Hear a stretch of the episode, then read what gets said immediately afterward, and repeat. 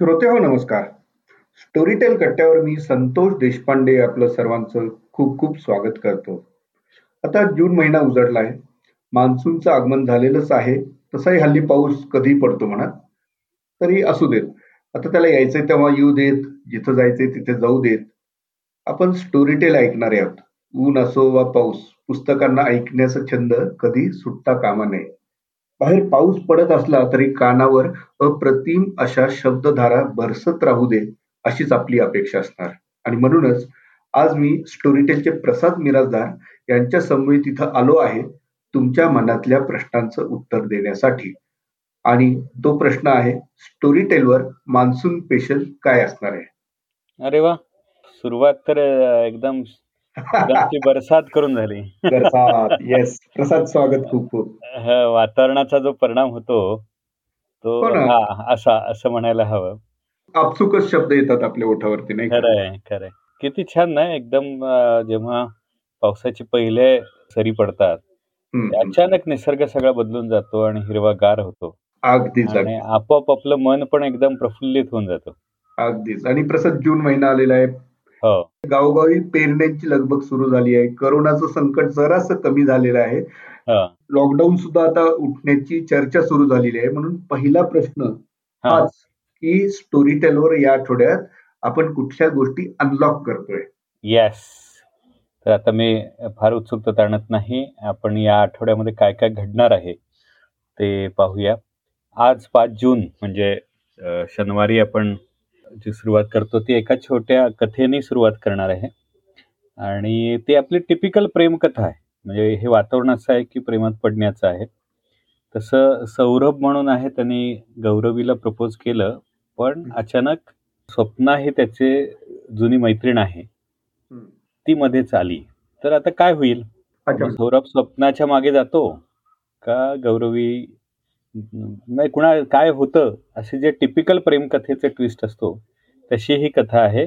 Sofia जॉनने लिहिलेली मंगेश सातपूत यांनी वाचलेली आणि या कथेचं नाव आहे बेस्ट फ्रेंड्स फॉर एव्हर किंवा बी एफ एफ ही आधुनिक काळातली कथा आहे. बी एफ एफ हे आपल्याकडे या तरुण मुलांचं वापरायचा एकदम छान शब्द आहे. येस आणि हा त्रिकोण आहे का? प्रेमाचा त्रिकोण आहे. प्रेमाचा त्रिकोण आहे. वा.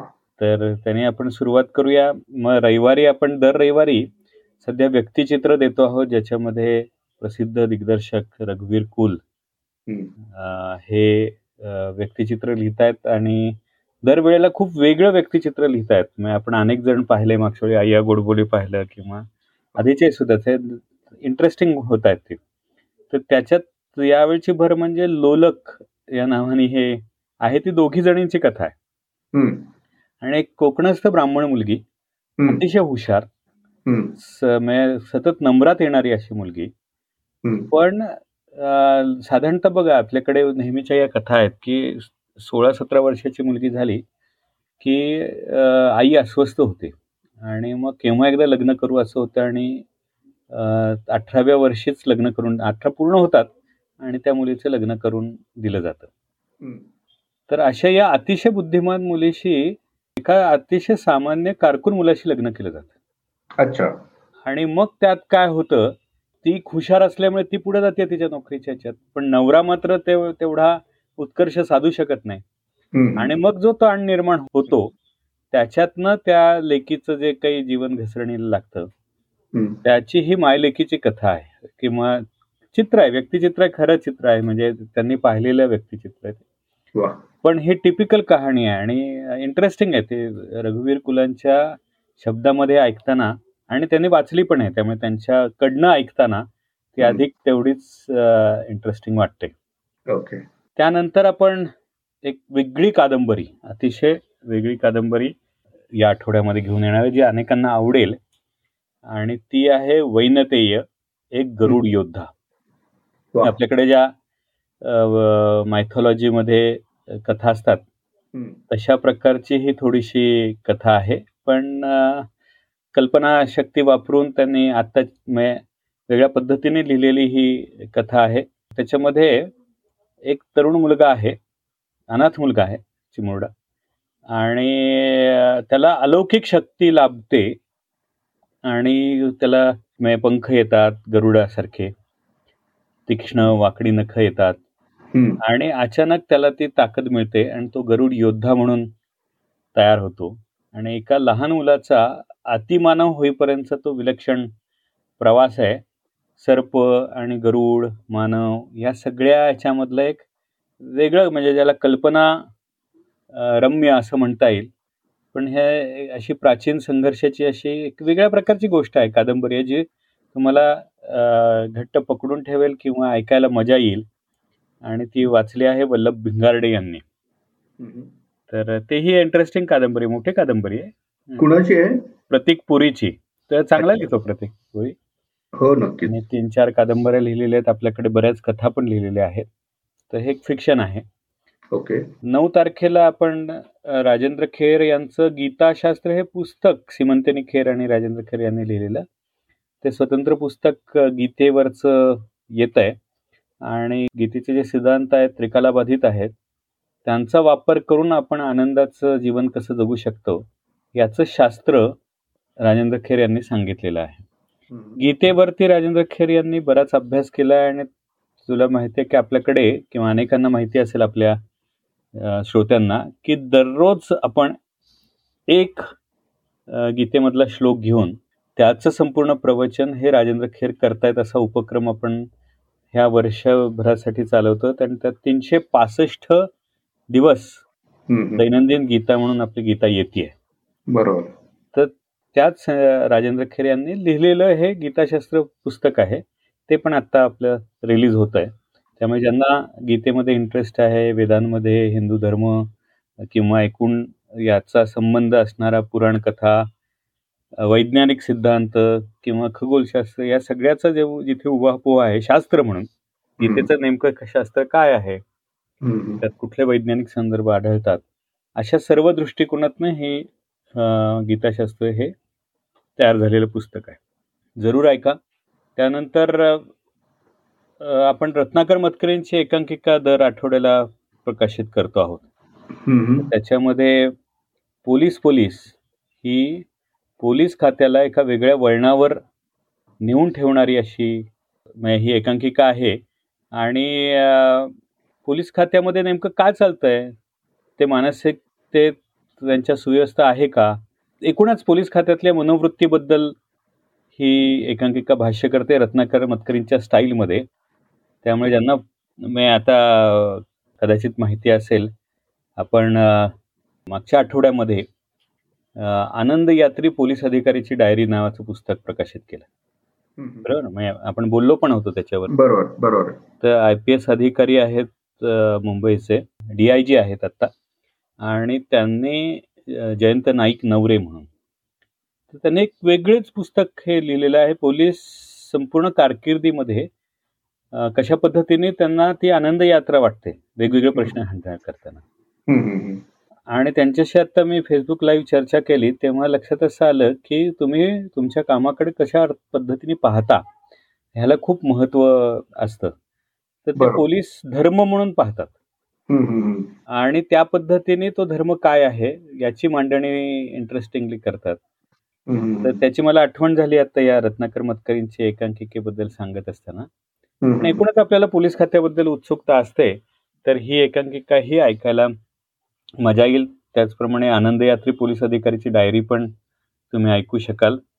नेहमीच्या ज्या टिपिकल प्रतिमा आहेत पोलिसांच्या की ते गुन्हेगारांचे कर्दनकाळ वगैरे किंवा अशा प्रकारच्या त्याच्यापेक्षा ह्या वेगळ्या अशा पद्धतीने पोलीस पोलिसांकडे पाहणं आहे. त्यानंतर आपण शुक्रवारी अकरा जूनला दर शुक्रवारी फ्रायडे विथ फास्टर फेणे या नावाने फास्टर फेणेच्या भारा भागवतांनी लिहिलेल्या सर्व कादंबऱ्या जसेच्या तसे आणतो आहोत. आणि अमेय वाघ त्याचं वाचन करतो आहे. तर तशीच एक आणखीन एक फास्टर फेणेची कथा ही आता येईल. आणि तिचं नाव आहे प्रतापगडावर फास्टर फेणे अरे मला आठवत आठवते ना? हा कारण ते इंटरेस्टिंग आहे. मी मी सुद्धा जेव्हा प्रतापगडावर गेलो होतो ना पहिले त्यावेळेस मला ते सगळे हा हेच पुस्तक आठवलं होतं आणि छान वर्णन त्याच्यामध्ये आहेत म्हणजे ते इंटरेस्टिंग आहे. ऐकायलाही इंटरेस्टिंग आहे कारण अमेय वाघने फार सुंदर वाचलेलं आहे. अशा पद्धतीने हा आठवडा विलक्षण जाणार आहे ज्याच्यामध्ये कुमारांसाठी आहे मोठ्यांसाठी कादंबरी आहे प्रेमकथा आहे आणि त्याशिवाय पोलिसांबद्दलचं इंटरेस्टिंग आहे आणि अध्यात्मशास्त्र पण आहे. वा. त्यामुळे असा हा आठवडा बहारदार जाणार आहे. आणि त्यानंतर रविवारी मला वाटतं बऱ्याच दिवसांनी तू करतोयस का? संडे विथ देशपांडे आहे आणि तेही विवेक वेलणकर यांच्याबरोबर. अगदी अगदी. तर त्याच्याबद्दल थोडं सांग. यस संडे विथ देशपांडेचा भाग आता काही दिवसांच्या अंतराळानंतर पहिल्यांदाच येतोय. मध्यंतरी लॉकडाऊन आणि अनेक काही कारणांमुळं थोडस आपल्याला विलंब झाला. पण यावेळीचा जो विषय आहे तो घेतलेला आहे आपण मध्यम वर्गाला केंद्रस्थानी ठेवून. आणि मध्यम वर्गा जागा हो असंच ह्या पॉडकास्टचं शीर्षक आहे. अरे वा. विवेक वेलणकर हे सर्वांना माहिती आहेत की अत्यंत सजग असतात ते. खरोखर ते सजग नागरिकांचं प्रतिनिधित्व करतात. आणि माहितीचा अधिकार असेल किंवा नागरी चळवळ असेल त्याच्यात ते सातत्याने लिखाण करतात. त्यांच्या त्यांच्या पद्धतीने ते प्रसंगी रस्त्यावर सुद्धा येतात आणि वेगवेगळ्या माध्यमातून लढे देतात नागरिकांसाठी. तर विवेक वेलणकरांची अत्यंत स्पष्ट भूमिका असते अनेक गोष्टींमध्ये. आणि त्यांची एक तळमळ अशी आहे की मध्यम वर्ग कुठंतरी चुकतो आहे. तो कुठल्या तरी ह्याच्यामध्ये सध्या मग्न आहे. तर तो जर त्या कोशातनं बाहेर पडला तर तर आणि तरच खरोखर आपल्या सर्वांना एक वेगळं भविष्य आहे. हाच संदेश या या पॉडकास्ट मधल्या अनेक प्रश्नांची उत्तरं देताना त्यांनी दिलेला आहे. आता हा निद्रिस्त असलेला मध्यम वर्ग केव्हा जागा होणार आणि त्यासाठी काय करावं लागणार आहे या सगळ्या गोष्टींचा ओहापोह या पॉडकास्टमध्ये आपल्याला ऐकायला मिळेल. आणि यातला शब्द ना शब्द प्रत्येकाच्या मनाला कुठंतरी छेदणारा आहे भेदणारा आहे असं मला वाटतं. त्याच्यामुळे श्रोत्यांनी आवर्जून ऐकावा असा हा पॉडकास्ट आहे असं मी नक्की सांगेन. नक्की. आणि विवेक वेलणकरांनी खूप काम केलंय विशेषतः पर्यावरण आणि नागरी प्रश्नांमध्ये पुण्यामध्ये. त्यामुळे मलाही उत्सुकता आहे की ते नेमकं काय बोलतात पण याच प्रकारचा अजून एक पॉडकास्ट आपल्याकडे नेहमी चालतो दर आठवड्याला. तो म्हणजे screen time with Mukta. Yes तर त्याच्यात यावेळेला कोविड मुलं आणि इंटरनेट. हा विषय जो आत्ता चालू आहे सगळ्यांच्या समोर जो प्रश्न आहे जून महिना. आलाय शाळा सुरू होतील की नाही दहावीच्या परीक्षा बारावीच्या परीक्षा होतील नाही होतील करत त्या कॅन्सल झाल्या आता पुढे काय ऑनलाईन शिक्षणाचं काय? या. सगळ्याबद्दल भाऊसाहेब चासकर हे शिक्षक आहेत आणि शिक्षण क्षेत्रामधले तज्ज्ञ आहेत की जे आपले विचार नेहमी व्यक्त करत असतात. तर त्यांनी ह्या अचानक ऑनलाईन शिक्षणाचं जे मोठं आव्हान मुलं पालक आणि शाळांच्या समोर उभं राहिलं त्याच्यात महानगरापासून गावखेड्यापर्यंत नेमकं काय काय घडलं? कशा अडचणी आल्या? आणि हातात सतत मोबाईल असण्यापासून ते गॅजेट्स कनेक्टिव्हिटी नसणं या सगळ्याचा मुलांच्या मानसिकतेवरती काय परिणाम झाला? आणि ऑनलाईन शिकण्यासाठी त्यांच्याकडे स्किल्स आहेत का? शाळांनी नेमकं काय केलं? आणि आता या सगळ्या आता ऑनलाईन शिक्षणाकडे या पुढच्या काळामध्ये कसं बघायला हवं? याच्याबद्दल गप्पा मारले आहेत मुक्ता चैतन्यशी. तर नक्की हा एक विषय पण खूप इंटरेस्टिंग आहे आणि सगळ्यांनी तो जरूर ऐकावा असं मला वाटतं. तर ह्या आठवड्याबद्दलच्या आपल्या सगळ्या गप्पा झाल्या. यावेळेला काय आपण श्रोत्यांना काय ऐकवणार आहोत? येस आता हे आपल्या गप्पा संपल्यानंतर आपण आपला ऐकू आनंदी या कार्यक्रमात एक खूप छान संवाद रंगला होता. तुला आठवत असेल तर. आर्या नाईक आणि सुमित कुमार इंगळे हे नव्या पिढीतले लेखक आहेत. तर त्यांच्याशी सई तांबे या आपल्या ज्या पब्लिशर आहेत त्यांनी मारलेल्या बाल साहित्य या विषयावरची गप्पा आहेत त्याच्यामध्ये. हो. वा खरंच आहे रे बालसाहित्यावरती आपल्याकडे तेवढं काम झालेलं नाहीये. आणि आणि त्यातही हे नवीन पिढीतले लेखक आहेत. म्हणून या गप्पा ऐकणं म्हणजे एक वेगळाच अनुभव ठरेल सगळ्यांसाठी. प्रश्नच नाही. आणि बालसाहित्य लिहिणं फार अवघड आहे. कारण मुलांच्या पातळीवरती जाऊन लिहिणारे उपदेश करणारे खूप असतात. पण मुलांना मजा वाटेल रंजन वाटेल आणि त्यांच्या पातळीवर जाऊन लिहिता येईल. असे लेखक खूप कमी असतात. फार कमी जणांना ती कला साधते. अगदी आणि आपल्याकडे व्हायला पाहिजेत निर्माण. म्हणजे मला सगळ्यात विलक्षण कौतुक कशाचं वाटतं माहिती आहे. की साने गुरुजींनी आपल्या त्या सगळ्या व्यस्त जीवनामध्ये मुलांसाठी एवढं प्रचंड लिहिलेलं आहे जागतिक साहित्य मराठीमध्ये आणलेलं आहे आणि त्याचमुळे कदाचित असेल की. साने गुरुजींच्या विचारांचा प्रभाव एका अख्ख्या पिढीवरती पडत गेला त्याचं हो. कारणच त्यांची जडणघडण त्या पुस्तकातून त्यांच्या शब्दांमधून झालेली आहे नाही का हो प्रश्नच नाही आणि तसं मुलांसाठी सातत्याने लिहिणारे म्हणजे भारा भागवत. त्यांनी पण केवढं काम केलंय. आपणच जवळजवळ आता ऐंशी एक पुस्तकं आपण स्टोरी टेलवरती आणि बाल साहित्य म्हटलं की भारा भागवत. इतकं त्यांनी निष्ठेने काम केलेलं आहे. ते आणि लीलाताई भागवत दोघांनीही बाल बालकुमारांसाठी केवढं काम केलंय. या प्रकारे बरेच साहित्यिक खरं मोठ्या साहित्यिकांनी याच्यामध्ये लक्ष घातलं पाहिजे. आणि मुलांसाठी खूप लिहिलं पाहिजे. आता तर खूप गरज आहे. आपल्याकडे किड्स झोन आहे किंवा मुलांसाठी आता आपण गंभीरपणे बऱ्याच गोष्टी करण्याबद्दलचा विचार करतो आहोत. अच्छा. हा तर मला असं वाटतं की या बालसाहित्याच्या निमित्ताने ह्या चर्चा होणं अशा प्रकारच्या आणि नव्या लेखक कशा पद्धतीने विचार करतायत हे ऐकणं खूपच इंटरेस्टिंग ठरेल.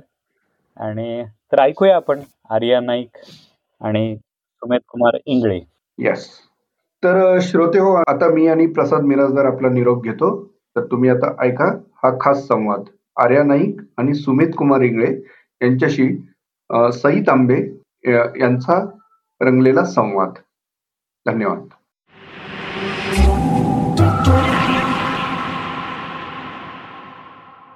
नमस्कार मी सई तांबे मी स्टोरीटेलमध्ये मराठी पब्लिशर आहे.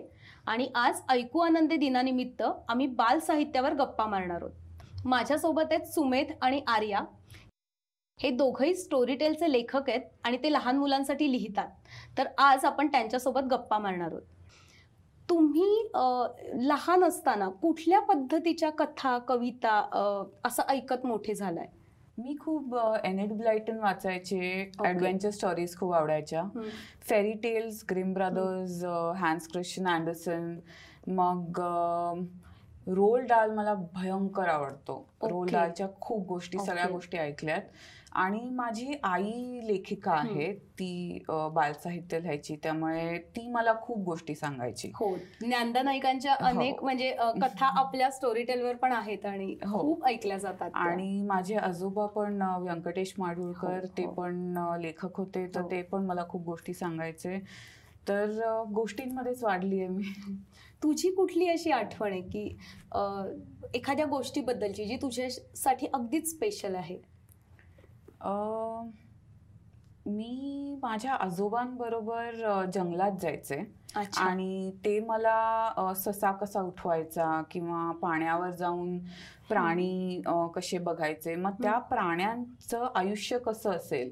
किंवा आपण इमॅजिन करून ती प्राणी. आपण आहोत आणि हो. मग आपलं आयुष्य त्यांच्या. सारखं इमॅजिन. करायला वगैरे सांगायचे ते मला खूप आवडायचं आणि मग थोडं नेचर बरोबर अ, जवळीक आली त्याच्यामुळे. वाव मला तुझ्यासोबत असायला फार आवडलं असतं. ते माझे आवडते लेखक आहेत. सुमेध तू काय सांगशील? तुझं बालपण कसं होतं आणि त्याच्यात किती गोष्टी कविता यांचा समावेश होता? म्हणजे मी नक्कीच एवढी पुस्तकं तर नाही वाचली. पण लहानपणी म्हणजे माझे वडील प्राध्यापक आहेत.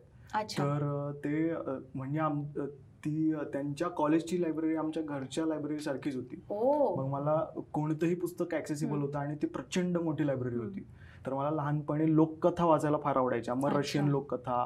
ग्रीक लोककथा आपल्या इसापनीतीच्या. गोष्टी हम्म, मला. तेच तेच खूप आवडायचं माझं असं वेस्टर्न लिटरेचरशी जास्त. संबंध आला नाही लहानपणी पण जे संस्कृती ओरिएंटेड आपण म्हणू शकतो असं अशा कथांची माझा मातीत हा, हा, हा, कथा हा. आणि फक्त हा, आपल्या मातीत नाही हा.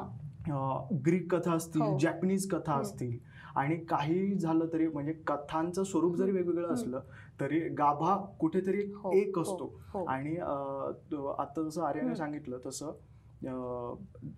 आजीने सांगितलेल्या गोष्टी मला. फार आवडायच्या आणि काय व्हायचं की आता फक्त आपल्याला आजीच्या गोष्टी आपल्याला माहिती हो, असतात हो. की आजी आपल्याला एक प्रकारच्या गोष्टी सांगते वडिलांकडची आजी एक. गोष्टी सांगते. आणि आईकडची आजी. वेगळ्या. गोष्टी सांगते कधी कधी असं होतं की लहान लहान मुलं आपापल्या. आज्यांनी सांगितलेल्या गोष्टी सांगतात हो हो मग आत्यांची मुलं वेगळ्या गोष्टी सांगतात हो. मग आणि सगळ्या आज्यांच्या गोष्टी एकत्र होतात. आणि त्याच्यातून एक वेगळीच धमाल धमाल होते खरंच आहे तर ते मला म्हणजे जस्ट तू सांगत असताना मला आठवलं किंवा असं सुट्टीमध्ये. सगळ्या भावंडांनी एकत्र जमून रात्रीच्या भूताच्या गोष्टी. किंवा अशा. शेकोटीच्या इथल्या गोष्टी हे जे असतं म्हणजे. किंवा एखादी गोष्ट इम्प्रॉम्प्टूच तयार केली. अगदी. अगदीच म्हणजे असं आपल्या सगळ्यांकडे असे खूप सारे किस्से आहेत म्हणजे जसं तो म्हणाला की वेगवेगळ्या लोककथा किंवा रशियन कथांची पुस्तकं मला आठवतं माझ्या बालपणात खूप यायची तर अगदी आम्ही ती अशी रस्त्यावरून रद्दीवाल्यांकडे वेगवेगळ्या शोधून ती. आणायचो की आणि खूप त्यातून नवीन नवीन गोष्टी आपल्याला मिळत जातात की असं डेनिशच्या कथा आहेत किंवा. असे रशियन लोककथा किंवा ग्रीक लोककथा असं हो. खूप काय काय मिळत जातं आता हे जेव्हा आपण वेगवेगळ्या देशातलं साहित्य बघतो तर आत्ता आपल्या देशामध्ये किंवा आत्ता आपल्या भाषेमध्ये अजून कशा प्रकारचं बालसाहित्य तयार व्हायला पाहिजे असं तुम्हाला वाटतं? तू सांगतोस? मला मला. तर एक तर असं वाटतं आपल्या आपल्याकडे ऑलरेडी बाल साहित्य आहे जे एक्झिस्टिंग आहे. ओके. आपल्याला फक्त त्याला अजून रिच करायचं आहे म्हणजे आता ते सोप्या भाषेत. कसं सांगू की म्हणजे फॉर एक्झाम्पल आपल्याला आपल्याकडे ते ऑलरेडी एक्झिस्टिंग जे साहित्य आहे जे सगळं लिहिलं गेलेलं नाहीये. काही मौखिक प्रकारातलं हो, आहे हो. काही ते अभंगामधलं आहे. जे आणि आपण आता बाल साहित्याबद्दल बोलतोय. तर बेसिकली वेस्टर्न कल्चरमध्ये आता असं आलंय की बाल साहित्य हे फक्त लहान मुलांसाठी असतं असं काही नाहीये. ते एकाच वेळी बाल साहित्य लिहिणं अवघड का असतं? कारण ते एकाच वेळी लहान मुलांनाही अपील झालं पाहिजे आणि मोठ्या लोकांनाही आवडलं पाहिजे. कारण लहान मुलं तर प्रत्येकात हो. असतं. हो. बरोबर? अगदीच. आणि आपल्याकडे म्हणजे माझं एवढं मोठं वाचन नाहीये प्रचंड. वाचन नाहीये पण मला असं वाटतं की नवीन लेखकांनी हा विचार केला पाहिजे की मी फक्त लहान वयोगटासाठी लिहित नाहीये. मी लहान मुलासाठी लिहितोय मग ते कोणत्याही वयोगटाचं असेल. मग मे बी. त्याच्यामुळे ते अजून ती संस्कृती आपली श्रीमंत होऊ शकते हो, जी हो. बाल आणि तू जो मुद्दा म्हणतोस तो मला अगदीच पटतं कारण आपल्याकडे असं साहित्य आहे म्हणजे इसापनीतीच्या गोष्टी असतील किंवा. पंचतंत्र असेल तर ह्या गोष्टी आपण आज ह्या काळातही वाचल्या तरी आपल्याला पण काही ना काहीतरी मिळतंच त्यातून. हे फक्त लहान मुलांसाठी असं नाही येते हो. अरे तू काय सांगशील मला दोन गोष्टी. वाटतात एक म्हणजे अं, आजकाल इमॅजिनेशनला मुलांना स्कोपच उरला नाही. कारण व्हिज्युअल मीडिया एवढं झालंय. ए आर आहे व्ही आर हो, आहे हो. व्हिडिओ आहे की इतकं व्हिज्युअल मीडियम. झालंय की त्यांना इमॅजिन करण्यासाठी काही उरलेलंच नाहीये त्यामुळे गोष्टी ऐकणं हे. खूप महत्वाचं आहे आणि. स्टोरी टेल जे करताय ते. फारच अमेझिंग आहे तर इमॅजिनेटिव्ह गोष्टी. ऐकणं हे. मला वाटतं खूप महत्वाचं आहे मुलांना. कारण इमॅजिनेशन जर तुमचं चांगलं असेल. तर तुमचं क्रिएटिव्ह थिंकिंग चांगलं हो, होतं आणि हो. मग तुमच्या क्रिएटिव्ह सोल्युशन्स चांगल्या होतात ज्या आपल्याला प्रत्येकाला रोजच्या आयुष्यात लागतात. तर सिंपल गोष्ट जर मी इथे येताना माझी चप्पल तुटली असती तर मी मी काय केलं असतं? म्हणजे मोच्याकडे गेले नसते मोची मिळालं नसतं तर काय? तसं creative thinking is very important हं. आणि ते मला वाटत नाही आता मुलांना मिळतंय कारण खरं. त्यांना एवढं सगळं व्हिज्युअल बंबार्डिंग होतंय आणि त्यांच्यावर असंही मला वाटतं की आपली शिक्षण व्यवस्था इतकी साचेबंद पद्धतीने मुलांना शिकवते. की क्रिएटिव्हली वेगळा विचार करा. असं मुलांना शिकवलं जातं. किंवा त्याला हो. उत्तेजन पण दिलं जात नाही मुलाने काहीतरी वेगळं सांगितलं त्याला सांगितलं की नाही नाही हे असं उत्तर नाही लिहायचं हे ह्याच पद्धतीने लिहायचं रोट हे हो हो तर ऍटलिस्ट गोष्टींमधून तरी आपण त्यांना काहीतरी वेगळा विचार करायला वाव देतोय का हो. तर ते बघणं आणि ते वाढवणं खूप गरजेचं आहे ते आणि अजून म्हणजे स्टिरिओ टाईप्स तोडणाऱ्या गोष्टी अगदीच कारण आता जग एवढं बदललंय हो. आणि मुलांसमोर एवढ्या मोठ्या मोठ्या कॉन्सेप्ट आल्या आहेत हो. जसं की जेंडर इक्वालिटी हो, किंवा हो. फेमिनिझम हो. किंवा class barrier caste barrier race barrier ह्या. सगळ्यांबद्दल त्यांना इन्फॉर्मेशन देणं खूप महत्वाचं आहे आणि ते थ्रू लिटरेचर देणं खूप महत्वाचं आहे त्यामुळे मला हो, वाटतं म्हणजे नुसतं प्रचारक होऊन पण प्रचार- हो. उपयोग नाही किंवा असं. त्यांना असं ते मूल्य शिक्षण पण नाही वाटलं पाहिजे पण सटल लेव्हलवर त्यांच्यापर्यंत. सतत एक मेसेज गेला पाहिजे. त्यामुळे इमॅजिनेटिव्ह गोष्टी पण रुटेड इन रियालिटी राईट असा बॅलन्स कुठेतरी यायला आणि हे काम तू खूप चांगलं करतेस. म्हणजे मला हे सांगायचंच आहे इकडे की तुझ्या गोष्टी जेव्हा असतात तेव्हा मला नेहमीच जाणवतं की म्हणजे तुझी एक गोष्ट आहे की एका मुलीची स्वप्न हरवतात आणि मग ती शोधायला ते जातात आणि त्यांना कळतं की ती चेटकिणी चेटकिणीने ती घेतली आणि नॉर्मली आपल्या डोक्यात काय असतं? की चेटकीण म्हणजे दुष्ट किंवा वाईट. पण ती चेटकीण म्हणते की माझी बहीण आहे आणि तिला ती खूप उदास राहते आणि तिला छान वाटत नाही. तर मी हे ह्या स्वप्नांपासून कारण ही आनंदी स्वप्न आहेत. त्याच्यापासून औषध बनवून मी तिला देणार आहे. सो ती बरी होईल आणि ती बरी झाली की मी ती स्वप्न तुला परत देत सो मला हे इतकं छान वाटलं की आपल्या आजूबाजूची लोक पण डिप्रेस्ड असतात किंवा उदास असतात. तर ते असण्याची जाणीव तशी तशी कॅरेक्टर ह्या गोष्टीमध्ये पण आहेत. किंवा चेटकीण वाईट नाहीये. तिने कुठल्या तरी चांगल्या गोष्टीसाठी ती स्वप्न घेतली आहेत. तर ह्या गोष्टी मुलांपर्यंत पोचल्या पाहिजेत. सगळं ब्लॅक अँड वाईट नाहीये. खरंय. किंवा आपल्या गोष्टींमध्ये खूप वेगवेगळ्या पद्धतीची मुलं आली पाहिजेत. काही जाडी आली पाहिजेत काही. काळी आली पाहिजेत काही अपंग आली पाहिजेत. उजवी डावी आली पाहिजे ट्रान्सजेंडर आली पाहिजे सो असा प्रयत्न आपण केला पाहिजे की पूर्ण समाज आपल्या गोष्टीमध्ये येऊ शकेल. म्हणजे सारा आणि मॅडीच्या गोष्टीमध्ये पण मी जी परी घेतली आहे ती अं, एक सुंदर बाई असली पाहिजे. असं नाहीच आहे. हो, हो. त्यामुळे एका गोष्टीमध्ये ती परी एक छोटा माणूस आहे. हो. एका गोष्टीमध्ये ती तो नाहीये. हो काहीच नाहीये. हो. त्यामुळे ते पण मुलांपर्यंत येणं. खूप गरजेचं. चांगल्या बालसाहित्याचे निकष कुठले असं वाटतं तुम्हाला? हा खरं तर फारच फारच अवघड प्रश्न आहे. याच्यावर पीएचडी वगैरे होऊ शकते एवढा अवघड. आणि ह्याचं तुला पाच मिनिटात उत्तर द्यायचंय चांगलं हा मला फक्त एवढं वाटतं की चांगलं बाल साहित्य एखादी एखादी गोष्ट चांगली की वाईट आपण कशावर म्हणतो बेसिक की ती गोष्ट मला आवडली किंवा नाही. आवडली. आणि हे लेखकाच्या आणि वाचकाच्या पर्स्पेक्टिव्हमध्ये असू शकतं की चांगलं साहित्य काय बरोबर.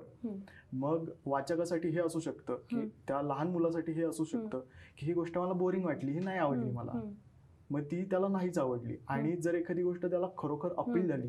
त्यातली कॅरेक्टर्स जर त्याला स्वतःसारखी. वाटत असतील. किंवा त्याला अशी कॅरेक्टर्स त्याला दिसत असतील की जी जसं त्याला नाही बनायचंय. किंवा ज्या कॅरेक्टर सारखं त्याला बनायचंय त्याला कुठेतरी रिलेट होत असेल. तर तर मे बी ती गोष्ट त्याला आवडेल आणि आपल्यासाठी ते असं असू शकतं की म्हणजे मला नेहमी एक गोष्ट. अशी वाटते. सॉर्ट ऑफ एक फॉर्म्युला आपण म्हणू शकतो की जर. एखादी गोष्ट लिहिताना जर ती आपल्याला. आवडत असेल. तर ती त्या वाचकाला पण आवडतेच शंभर टक्के मग. त्याच्यामुळे मे बी त्याला निकष नाही म्हणता येणार. की चांगल्या साहित्याचे पण जर चांगलं साहित्य जर तयार करायचं असेल तर बेसिकली फक्त आपण हे लक्षात ठेवू शकतो की मी जी गोष्ट लिहितोय ती कमीत कमी मला तरी आवडली पाहिजे ओके ओके आर्या तुला काय मला वाटतं चांगलं साहित्य बाल हम्म. कुठलंही चांगलं. साहित्य टाइमलेस असतं ते. कुठल्याही काळात रेलिव्हंट होऊ शकतं आणि बाल साहित्यासाठी अं, मी आधी जसं म्हटलं. तसं मुलांच्या इमॅजिनेशनला जे. केटर करतं आणि थोडंसं. रियालिटीमध्ये. ग्राउंडेड असतं आणि पुन्हा मुलांना काहीतरी देतं. म्हणजे चार्ली अँड द चॉकलेट फॅक्टरीमध्ये एक असं मोठं जग तुमच्या. समोर. उभं होतं आणि पण त्यात असंही आपल्याला कळतं की आपण हावरटपणा करायचा नाही. किंवा दुसऱ्यांची वाईट वागायचं. नाही तर हे दोन्ही ज्यातून मिळू शकेल मुलांना. ते मला वाटतं चांगलं ओके. साहित्य असतं. आता चांगल्या बालसाहित्याबद्दल तुम्ही दोघं बोललाच आहात. तर जेव्हा तुम्ही बालसाहित्य लिहिता किंवा तुम्ही एखादी गोष्ट तयार करता तेव्हा तुम्ही काय विचार करता? ती तयार करताना तुमची प्रोसेस कशी असते ॲज अ रायटर हे मला समजून घ्यायचंय. हम्म, अं, आता माझं स्क्रीन रायटिंगचं शिक्षण झालेलं आहे. त्याच्यामुळे मी विचार करताना टेक्निकल आधी विचार करतो. की आधी मी पात्र तयार करतो आणि त्याच्यानंतर कथेचे टप्पे तयार करतो. त्यातले कोणते भाग नंतर मला आवडत आहेत आणि कोणते मला. नाही आवडत आहेत. किंवा कोणते मला बोरिंग वाटतील. सरळ ते मी कट करतो म्हणजे तू सीन वाईज तयार करतोस सीन? वाईज नाही सीन वाईज नाही घटनांनुसार हे घडणार हे घडणार हे घडणार. हे घडणार. मग मध्ये जर का काही घटना मला असं वाटत असेल की. नाही इथे कोरडं राहत आहे किंवा इथे. आणि हे सगळं जरी एक फॉर्म्युला एक जरी तयार. झालं तरी तो फॉर्म्युला वाटू नये याच्यासाठी ते सर्व जाऊन नंतर तोडून टाकायचं. आणि नंतर ती गोष्ट लिहायला सुरुवात करायची अशी माझी तरी प्रोसेस आहे अच्छा म्हणजे तू आधी एक जग तयार करतोस ते हो. परत तोडतोस हो. आणि मग लिहायला हो घेतोस हो हो हे खूपच वेगळं आहे. माझ्यासाठी तुझी काय प्रोसेस असते माझी मी बालपणात जाते अच्छा माझ्या बालपणात जाते. आणि त्या ह्यानी विचार करते की मी तेव्हा कसा विचार केला असता हम्म. आणि क- त्याच्यावरून मग लिहिते आणि कारण म्हणजे ऍज अ लिस्नर म्हणून तू स्वतःला बालपणातली आर्या. बघतेस नाही कारण आपण जेव्हा. लहान असतो. तेव्हा रिझन. प्रश्न एवढे म्हणजे रिझन नसतं कशाला. की हे झाड हिरवच असलं पाहिजे. किंवा सूर्य उगवायलाच पाहिजे. असं काही हो नसतं हो त्यामुळे मी त्या त्या ह्याच्यात जाते. की where everything and anything is possible okay म्हणून तू जास्त मॅजिक आणि फॅन्टसी असं. लिहू शकतेस असं. वाटतं का असं तुला वाटतं. तुला सगळ्यात जास्त कुठलं जॉनर हँडल करायला मजा येते लहान मुलांसाठी डेफिनेटली फॅन्टसी आणि मॅजिक कारण मला त्यात खूप लहानपणापासून आवड आहे. माझी आई मला कधीही सरळ उत्तर द्यायची नाही कधी अच्छा, काही. तिला विचारलं ना. एकदा मी कलिंगडाची बी गिळली तर मी म्हटलं अगं आई आता आता काय होणार. ती मला म्हणली आता काय नाही तुझ्या बेंबीतून एक वेल उगवेल आणि त्याला कलिंगड येतील. म्हटलं अगं खरंच का? हो. म्हटली. म्हटलं मग काय करूया? कापून. टाकूया. म्हटली अगं वेडीस का? तुझा भाग आहे ना तो. तुझ्या शरीराचा भाग. असेल. तू बोट कापणार आहेस का? तो म्हटलं नाही. मग मी इतके विचार केले की आता माझ्याकडे कलिंगड असतील मग ते मी शाळेच्या फ्रॉकमध्ये कसे ऍडजस्ट हो. करेन. मग ते मी शाळेला घेऊन जाईन मग मला डब्बा न्यायची गरज नाही रोज मग मला किती जास्ती फ्रेंड्स होतील कारण हो. मी सगळ्यांबरोबर शेअर करू शकेन तर मी त्या ह्याच्यात जाते की किती सुंदर आहे. म्हणजे एक पालक म्हणून माझ्यासाठी पण हे खूप असं वेगळी दृष्टी देणार आहे की किती मुलांना डायरेक्ट उत्तर देऊ नका तर हो, त्यांना त्यांना विचार करायला हवा. की काय. होऊ शकेल तुमच्या बाबतीत. सुमेध तुला काय वाटतं? तुला कुठलं जॉनर लिहायला आवडतं? माझा तरी पर्सनल एक आवडीचा जॉनर हा मला डार्क लिहायला आवडतं. अच्छा. पण लहान मुलांसाठी मी हे ट्राय करतो की ते नेहमी फॅन्टसीच्या जगात असतात. त्यांना फॅन्टसी खूप त्यांना. वाचायला मिळतं. सिनेमामध्ये आता त्यांना लार्जर दॅन लाईफ बघायला हम्म. मिळत आहे हम्म. Western culture. मधल्या गोष्टी ते टाइम ट्रॅव्हल. बघतायत. ते सध्या मल्टिवर्स बघतायत. असं सर्व काही सुरूच आहे तर मला असं वाटतं की आपण त्यांना जे डार्क जग म्हणजे मी कोणतं म्हणतोय की जे हातीमताईमध्ये आहे. किंवा अरेबियन नाईट्समध्ये आहे. ते डार्क जग जे जे फॅन्टसी ओरिएंटेड असेल असं मला लिहायला Okay. आवडतं म- खूप काही लिहिलेलं नाहीये हम्म. लहान मुलांसाठी. पण मला पुढे फ्युचरमध्ये असं लिहायला आवडेल जे डार्क असेल ओके हे खूपच चॅलेंजिंग आहे मुलांसाठी फॅन्टसी पण थोडं डार्क लिहिणं. ओके आणि हे लिहिताना चॅलेंजेस काय वाटतात? म्हणजे आपण आत्ता बोलतोच आहोत की लहान मुलांसाठी लिहिणं हे खूप चॅलेंजिंग आहे. मोठ्यांसाठी तरी तुम्हाला काही ठराविक गणित माहिती असतात किंवा. मोठे कसा विचार करतात हे माहिती असतं. पण जसं आपण मुलं मुलांकडे बघतो तर ती खूप ओपन असतात किंवा त्यांच्याकडे त्यांचे वेगळे रिझनिंगचे सेट्स तयार. असतात.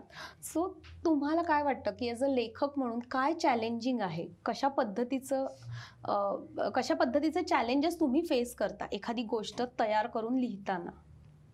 मी सांगू? हो अगदी. मला फक्त एक. असं वाटतं याच्यात की बाल साहित्य हम्म. तयार करणं हे जास्त अवघड आहे. एक. आपण जे साहित्य लिहितो. त्यापेक्षा बाल. साहित्य. लिहिणं हे जास्त अवघड आहे.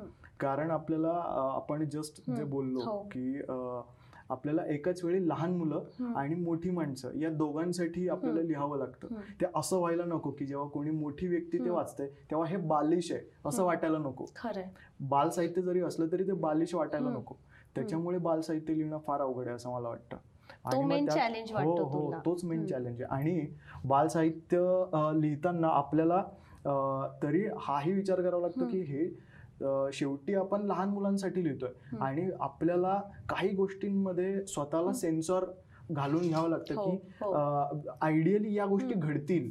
पण मला जी गोष्ट घडते. ती एक्झॅक्टली न सांगता. मला त्याचा आत्मा पोचवायचा आहे ओके ओके जे अवघड असतं फार. आणि. त्याला मग आपल्याला खूप मग काथ्याकूट करावा लागतो ओके जे जे हो. तुला चांगलं अ पब्लिशर म्हणून आपण खूप वेळा लेखक आणि पब्लिशरची. डिस्कशन होतात आपली अगदीच खरं तू काय सांगशील आर्या माझा मी आधी म्हटलं तसं मी माझ्या बालपणात हो, जाते हो. आणि मी त्या सगळ्या ग्रोन अप आयडियाज बाजूला. ठेवायचा प्रयत्न करते तर तो माझा चॅलेंज आहे की त्यामध्ये याव्या नाहीत मी लिहिताना तर एक्झॅक्टली त्याचं ऑपोजिट. माझं हे आहे हो. की मोठ्या लोकांच्या काही आयडियाज किंवा. सेट स्टिरिओ टाईप्स वगैरे काही मला त्यात. आणायचं नसतं तर ते बाहेर ठेवणं इज अ चॅलेंज कारण आता you grown up with some ideas आणि. ते कदाचित तुमच्या लेखनात येतं. आणि बोरिंग नाही झालं पाहिजे मुलांसाठी जर कारण तुम्ही हो. एक एक सीन जरी तीन वाक्यांनी मोठा लिहिला तरी you lose the interest of the Right, kids. त्यामुळे तो एक चॅलेंज किंवा तुम्ही लिहिताना शब्द पण ठरवता का की हा शब्द वापरायचा की नाही किंवा किती मोठं वाक्य असावं मुलांसाठी किंवा हे खूप कॉम्प्लेक्स होतं का हे असं सतत जज करत असता तुम्ही स्वतःचं लिखाण घेऊन एक एक मला हा. वाटतं हा. आता तुझे म्हणालेस त्यावरून की मुलांना आपण चीट नाही करू शकत ते जरी लहान असतील तरी आपण मोठ्यांना चीट करू शकतो साहित्याच्या. बाबतीत. म्हणजे आपण गिमिक्स वापरू शकतो कथेमध्ये. की एखादी गोष्ट कुठेतरी घडत नाहीये म्हणजे. घटना नाहीये त्याच्यात. पण आपण त्याच्यात काहीतरी टाकतोय असं रंजकता टाकतोय आणि असा आभास तयार करतोय की काहीतरी घडतंय. पण आपण लहान मुलांना चीट नाहीच करू शकत. त्यांना लगेच कळतं. आणि आपल्याला ते ध्यानात ठेवावं लागतं की इथे घडत नाहीये बरं का. तिथे घटना असलीच पाहिजे. कारण. ते लहान मुलांना लगेच. कळतं. Okay okay. तर तू असं शब्दांबद्दल खूप नेमका चॉईस तुझा असतो की तू कसे ठरवतेस काय हो. वापरायचे शब्द रिएडिट करताना नक्कीच पहिला Okay. फ्लो जो असतो हम्म. त्यात लिहिते हम्म. आणि मग नंतर छोटी वाक्य मुलांना कळतील हम्म, अशी वाक्य किंवा अ, शब्द जे मुलांना कळतील हम्म, जास्ती जड हम्म. नाही जाणार असं ते ते तर करावंच Okay. लागतं किंवा कधी असं झालंय का की तू एखादं लिहिलंयस आणि नंतर तुला वाटलं की नाही मला हे स्क्रॅप करावं लागेल कारण हे नाही जाणार असं कधी झालंय हो बऱ्याच बऱ्याचदा बऱ्याचदा ओके. अं, किंवा आपण जे एक डोक्यात असतं आणि आपण लिहायला लागतो आणि मग ते भलतीकडे जातं कुठेतरी. ते आपल्याला वाटत असतं की हे इथे लेफ्टला जाणार आहे पण मग ते राईटला हो जातं. हो. नेहमी. तुला काय बऱ्याच वेळा होतं. म्हणजे फक्त लेफ्टला करायचं असेल तर राईटलाच नाही जात. ते वरती खाली कुठेही मध्ये कुठेही जातं ते कुठेही जातं. असं ओढून आणावं लागतं का हो, हो. परत? नाही मग जाऊ द्यायचं. जाऊ ओके. द्यायचं. आणि मग त्याला सर्वांनी डोकं लावायचं. मग आपण ऑडिओ बुक हो. लिहितोय तर मग त्या त्या गोष्टीवर आपले पब्लिशर्स हो. बसणार आपले एडिटर बसणार हो. सगळ्यांनी मिळून डोकं लावायचं. आणि ते ते सरळच जसं आपल्याला कुठे पाहिजे कुठे तसं हो हो. हो. आणि मला अजून एक छान वाटतं की मुलांसाठी वेगवेगळ्या कल्पना आपल्याला त्या गोष्टींमध्ये आणता येतात. आणि म्हणजे ॲज अ पब्लिशर म्हणून माझ्यासाठी पण हे खूप खास असतं. जेव्हा मुलं ते ऐकतात आणि त्या गोष्टींवर रिव्ह्यू देतात किंवा रिप्लाय देतात. सो तुम्हाला असं कोणी येऊन तुमच्या छोट्या लिस्नरनी सांगितलेलं आहे का? किंवा तुम्ही तुमचं रिव्ह्यू वाच वाचून तुम्हाला काही असं कळलेलं आहे का त्याबद्दल? नाही का? माझी बहीण आहे. जी शाळेत आहे हां. सहावीला. तर ती मला रिव्ह्यूज देत असते. अच्छा. हा. तर मी एखादी गोष्ट म्हणजे स्टोरी साठी हम्म, मी जे सध्या. लिहितोय. तर ते मी तिला पायलट एपिसोड वाचून दाखवला. तर तो ऐकून तिच्या मनात काही प्रश्न तयार. झाले. की मग ते विचारते दादा मग हे कसं आहे मग. तो तिथे का गेला मग हे. जादूचं जग आहे का मग इथे. जमिनीच्या खाली काय आहे मग. आकाशामध्ये असा का रंग दिसतो हे काय ते काय मग आणि त्या जेवढा रिस्पॉन्स मोठा असतो. तेवढा आपल्याला छान वाटतं हो की हो. म्हणजे खरोखर ते पोचतंय आणि म्हणजे खूप बारकाईने तिने ते ऐकलेलं असतं आणि. तिला प्रश्न पडलेले असतात आणि ती पूर्ण गुंतलेली असते त्या हो, गोष्टीमध्ये. सो ते एक पहिलं म्हणजे तुझं यश आहे की. एक तुला श्रोता मिळालेला आहे अगदीच अगदीच आत्ता तुम्ही स्टोरीटेल साठी वेगवेगळं काय काय करताय वेगळे प्रोजेक्ट करताय सो त्याच्याबद्दल सांगा ना म्हणजे आम्हाला खरंच ऐकायला आवडेल इतरांना ऐकायला आवडेल की तुम्ही काय करताय सध्याचा प्रोजेक्ट काय आहे मी करतेय तो सारा आणि मॅडी नावाच्या. भाऊचे भाऊ बहीण आहेत आणि ते एका वेगळ्या जगात राहतात. डून नावाच्या आणि ते डुऑफ्स आहेत ह्या जगात तुम्ही ज्या जसे जन्माला आलात तसेच राहू शकता बदलू नाही शकत. म्हणजे जर मी डॉफ म्हणून जन्माला आली आहे तर मी परी नाही होऊ शकत. किंवा मी परी म्हणून जन्माला. आली आहे तर मी अजून काही मत्स्यकन्या होऊ नाही. शकत. तर पण त्यात त्या मुलीला हे ब्रेक करायचं असतं आणि तिला परी व्हायचं असतं. आणि क- तिच्या वडिलांची च्या मेमरीज हरवतात. मग ते सगळं विसरायला लागतात एक एक एक करून आणि त्या दोघांना भीती वाटायला लागते की आता ते आपल्याला पण विसरतील म्हणून मग पण त्याच्यासाठी तिला आणि त्याला त्या मुलाला. काय काय करावं लागतं आणि. कुठे कुठे जाऊन. त्या मेमरीज परत आणायला हम्म. ऍडव्हेंचर्स करावे. लागतात ह्याच्याबद्दल आहे ती गोष्ट ओके ग्रेट आणि ही आता पुढच्या वर्षी येईल. तर मला खात्री आहे की अशी मुलं वाट बघत असतील या गोष्टीची आणि त्यांना. खूप आवडेल. येस इंटरेस्टिंग असं एक फिल्म अक्षरशः वाटतं. हो. हा. आणि हे युनिव्हर्स पण आम्ही बेड टाईम युनिव्हर्समध्ये बनवलेले आहेत. म्हणजे ह्या. युनिव्हर्सच्याच डून युनिव्हर्सच्याच वेगवेगळ्या बेड टाईम स्टोरीज पण आर्याने लिहिलेल्या आहेत. आणि त्या पण खूप मुलं ऐकतायत. आणि तुला त्याच्यावर त्यांचे रिव्ह्यू पण दिसतील जर तू ॲपवर गेलीस. तर खूप आम- आम्हालाही खूप आवडली. आम्हाला तर साराची दुसरी गोष्ट हवी आहे. किंवा मला पण सारासारखंच वाटतंय मला असं व्हायचंय किंवा मला असं तिकडे जायचंय वगैरे. तर असे रिव्ह्यू जेव्हा येतात मुलांचे तेव्हा इतकं छान वाटतं की मुलांना खूप हो. मुलांना खूप आवडतायत ह्या गोष्टी आणि ती एन्जॉय करतायत. तुझं आत्ता काय नवीन चाललंय तू खूपच एक महत्वाकांक्षी प्रोजेक्ट करतोयस असं मला माहिती आहे. त्यामुळे मला आता तुझ्याच तोंडून ऐकायचंय. एक आहे शक्तिमंडल सिरीज. नावाचं आपण एक करतोय. अं, तर बेसिकली ती एका एक जादुई जग आहे आणि. प्रचंड मोठं जग आहे. आणि जी जादू म्हणजे ही भारताच्या भारतीय संस्कृतीमधली. जादू आहे पण त्याचा पट हा जागतिक आहे. म्हणजे ते ती जादू शिकायला जगभरातून लोक. येतात जगभरातून मुलं येतात. आणि तुम्ही आणि ती जादू फक्त तुम्ही जादूगार आहात तुमचा. जन्म जादूगार म्हणून झालाय म्हणून तुम्हाला ती जादू येते. असं ते जग नाहीये. तिथे तुम्ही जादूगार बनण्यासाठी जादू करत नाही. तर तुम्हाला एखादा योग शक्ती शिकून किंवा तपश्चर्या करून. तुम्हाला ते ती शक्ती मिळवता येते. ते शक्तिमंडल ही सिरीज. आणि ते आता आमचा प्लॅन आहे की त्याला आपण मल्टिवर्स बनवूयात. त्यात देव दानव. राक्षस स्वर्ग पाताळ हे. सर्व काही असणार आहे. आणि तो एक आम्ही अं, म्हणजे आपण तो असा प्रयत्न करतो की ते महाभारतासारखं एक मोठं युनिवर्स त्याचं तयार व्हावं आणि एक पॅरल आपल्या जगाच्या. पॅरल युनिवर्स सारखं ते काहीतरी एक हो. मोठं असावं तू लहानपणापासून असं एक- एकदम आपल्या मातीतल्या रुजलेल्या कथा आणि आता ते सगळं माझ्या मते तुला संधी मिळते ह्या गोष्टीमध्ये हा, हा. घालायची आणि हो. तुझ्यासाठी ते खूप छान आहे हो हो पण हे असं ऐकायला खूप छान वाटत असलं तरी पण. ह्याच्यामध्ये प्रचंड मेहनत आहे. म्हणजे अगदी आर्या पण सांगेल तिने जे डूनचं पूर्ण युनिव्हर्स उभं केलंय. सो तुम्हाला प्रत्येक गोष्ट मॅप करावी लागते. किंवा प्रत्येक गोष्टीचा विचार करावा लागतो. म्हणजे जस्ट आता ही मुलाखत सुरू होण्याआधी मी आणि सुमेध असं बोलत होतो की जर आपण वीस मजली बिल्डिंग ठेवली आहे त्या पूर्ण युनिव्हर्स मधली जे गुरुकुल आहे त्याची तर मुलं वर खाली कशी जातील? मग सरकत्या पायऱ्या असतील की. मंत्र टाकलेले दगड असतील की काय असतील? म्हणजे तुम्हाला इतकं खोलात उतरावं लागतं. सो त्याबद्दल काय सांगशील? हे सगळं क्रिएट करतानाचे चॅलेंजेस आणि आम्ही मी तुला किती त्रास दिला ॲज अ पब्लिशर नाही तू त्रास तर नाही दिलास तू फक्त मला पुश करतेस ते करायला की कर कर कर कर ते होत आहेत आणि ते गरजेचंच आहे पुश म्हणजे अशा तर म्हणजे हे हो. तर काहीच नाहीये म्हणजे जी आपली गोष्ट जिथून सुरू. होते. आपल्याला त्याच्या आधी ट्रेस बॅक करून तीन हो. हजार वर्ष आपण आधी हो. गेलो. आणि तिथून आपण स्टोरी चालू. केली आपण त्या- त्याच्या चार पिढ्या आधी गेलो. हो. आणि त्याचे वडील कोण आजोबा हो, कोण हो, पणजोबा कोण त्या आपण स्टोरीज तयार केल्या आणि त्याच्यानंतर आपला प्रोटॅगॉनिस्ट तयार झाला. हो. म्हणजे ही हेच कारण युनिव्हर्स तयार करणं हे फार अवघड आहे. हो.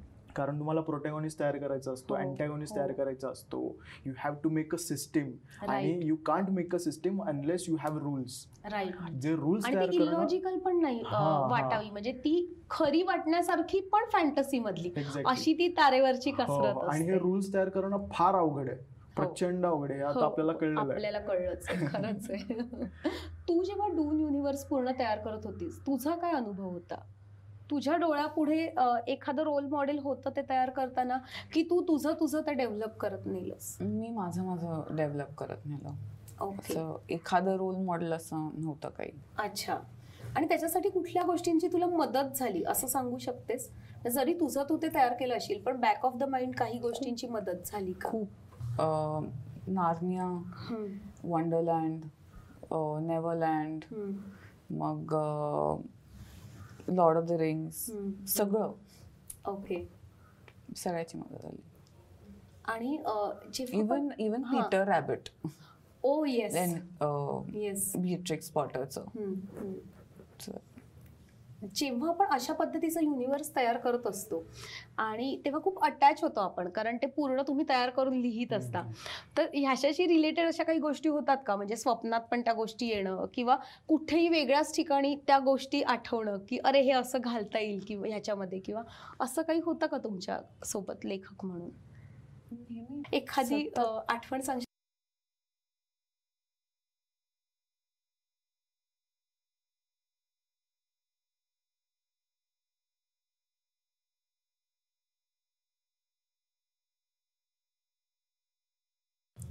मग माझी एक मैत्रीण आहे तिला वाटतं तिचे पाय खूप मोठे आहेत. अच्छा. आणि तिला नीट चालता येत. नाही. मग मी मोठे पाय हो, दिलेत हो, हो. कॅरेक्टर्सना राईट सतत ते चालूच ना असतं. कुठे ना कुठेतरी ओके सुमेध तू काय सांगशील? अं, नाही मला स्वप्नात असंच कथेतलं काही सापडत नाही. पण असं मला रिअल लाईफमध्ये काही खाताना सपोज नूडल्स. खाताना त्याचे गोल गोल गोल गोल हा. होतात. मग त्याच्यातून असं वाटतं काही पोर्टल असं असेल का नूडल्स सारखं असं. वाटतं किंवा. मग काय शॉवर होताना. असं वाटतं की हा पाणी एकाच ठिकाणातून पडत आहे. मग पाऊस असा पडू शकतो का की जो असा कॉन्सन्ट्रेटेड आहे. फक्त. जो. एक एकाच वेळी पडत नाहीये. असं काही. असं असं मला काही काही सुचतं. किती म्हणजे तुमच्या डोक्यामध्ये त्या गोष्टी गेलेल्या आहेत खरंच आहे. इव्हन पब्लिशर म्हणून मला पण खूप वेळा असं होतं की असं काहीतरी एखादा मी काम करत असते आणि अरे ह्या गोष्टीत आपण हे घालू शकतो का? किंवा आता साराने जर असं केलं तर कदाचित आपल्याला चांगलं होईल. किंवा असं हे डोक्यात येतच राहतं. माझ्या. मते सतत गोष्टीमध्ये रमण्याचं पण हे एक लक्षण असावं. आता मी अगदीच शेवटचा प्रश्न विचारते तुम्हाला की एक बाल साहित्यिक म्हणून किंवा एक मुलांसाठी लिहिणारा लेखक म्हणून तुमचं काय स्वप्न आहे की तुम्हाला कशा पद्धतीची एक गोष्ट मुलांपर्यंत न्यायची आहे तू असा काही विचार. केलायस का म्हणजे मी असे. एक गोष्ट असा विचार नाही केला मला फक्त असं वाटतं की मी भविष्यामध्ये जेवढं काही बाल बाल साहित्य लिहीन. कमी असेल किंवा जास्त. त्यात निसर्ग असला पाहिजे आणि निसर्ग एक पात्र म्हणून असला पाहिजे आणि. त्याचा एवढा इंटिग्रल पार्ट असला. पाहिजे की जर भविष्यामध्ये आपला निसर्ग जर. जर निसर्गावर खूप मोठं जे ऑलरेडी आलेलंच आहे. संकट. जर निसर्गावर खूप मोठं संकट येत आहे आणि हे मुलांना हे कळलं पाहिजे की हे जे मी जी कथा मला. आवडली होती. आणि त्याच्यामध्ये हा हा भाग होता हे जंगल होतं हा पाऊस होता. तो. झाडांचा वास होता हे. सर्व सर्व सर्व जेव्हा त्यांना असं. वाटलं पाहिजे की हे मी मिस करीन का. हे एवढ्या त्या एक फिलिंगसाठी मला माझ्या प्रत्येक गोष्टीमध्ये निसर्ग महत्त्वाचा असलाच पाहिजे असं वाटतं क्या एवढं बात आहे वाव आम्हाला नक्की अशा गोष्टी ऐकायला आवडतील ज्याच्यामध्ये निसर्ग हा एक मोठा भाग म्हणून येईल किंवा एक मेन कॅरेक्टर पण असेल कदाचित वाव नक्की आपण करूया ह्या गोष्टी आर्या तुला तुझं काय स्वप्न आहे? माझं असं आहे की मी कधीतरी आयुष्यात अशी गोष्ट लिहू शकेन की अ, कुठलंही व्हिज्युअल मीडियम सोडून मुलं म्हणतील की नाही मला काही बघायचं नाही मला हे वाचायचं वाव. ग्रेट म्हणजे काहीही व्हिज्युअल न असता पण तू मुलं ती गोष्ट निवडतील असं तुला वाटतंय. Great wow. असं आणि अशी काहीतरी. गोष्ट तू आमच्यासाठी लिहावीस याच्यासाठी आम्ही वाट बघतोय. थँक्यू सो मच आज तुम्ही दोघंही इकडे आलात आणि आपण बाल साहित्यावर वेगवेगळ्या गप्पा मारू शकलो.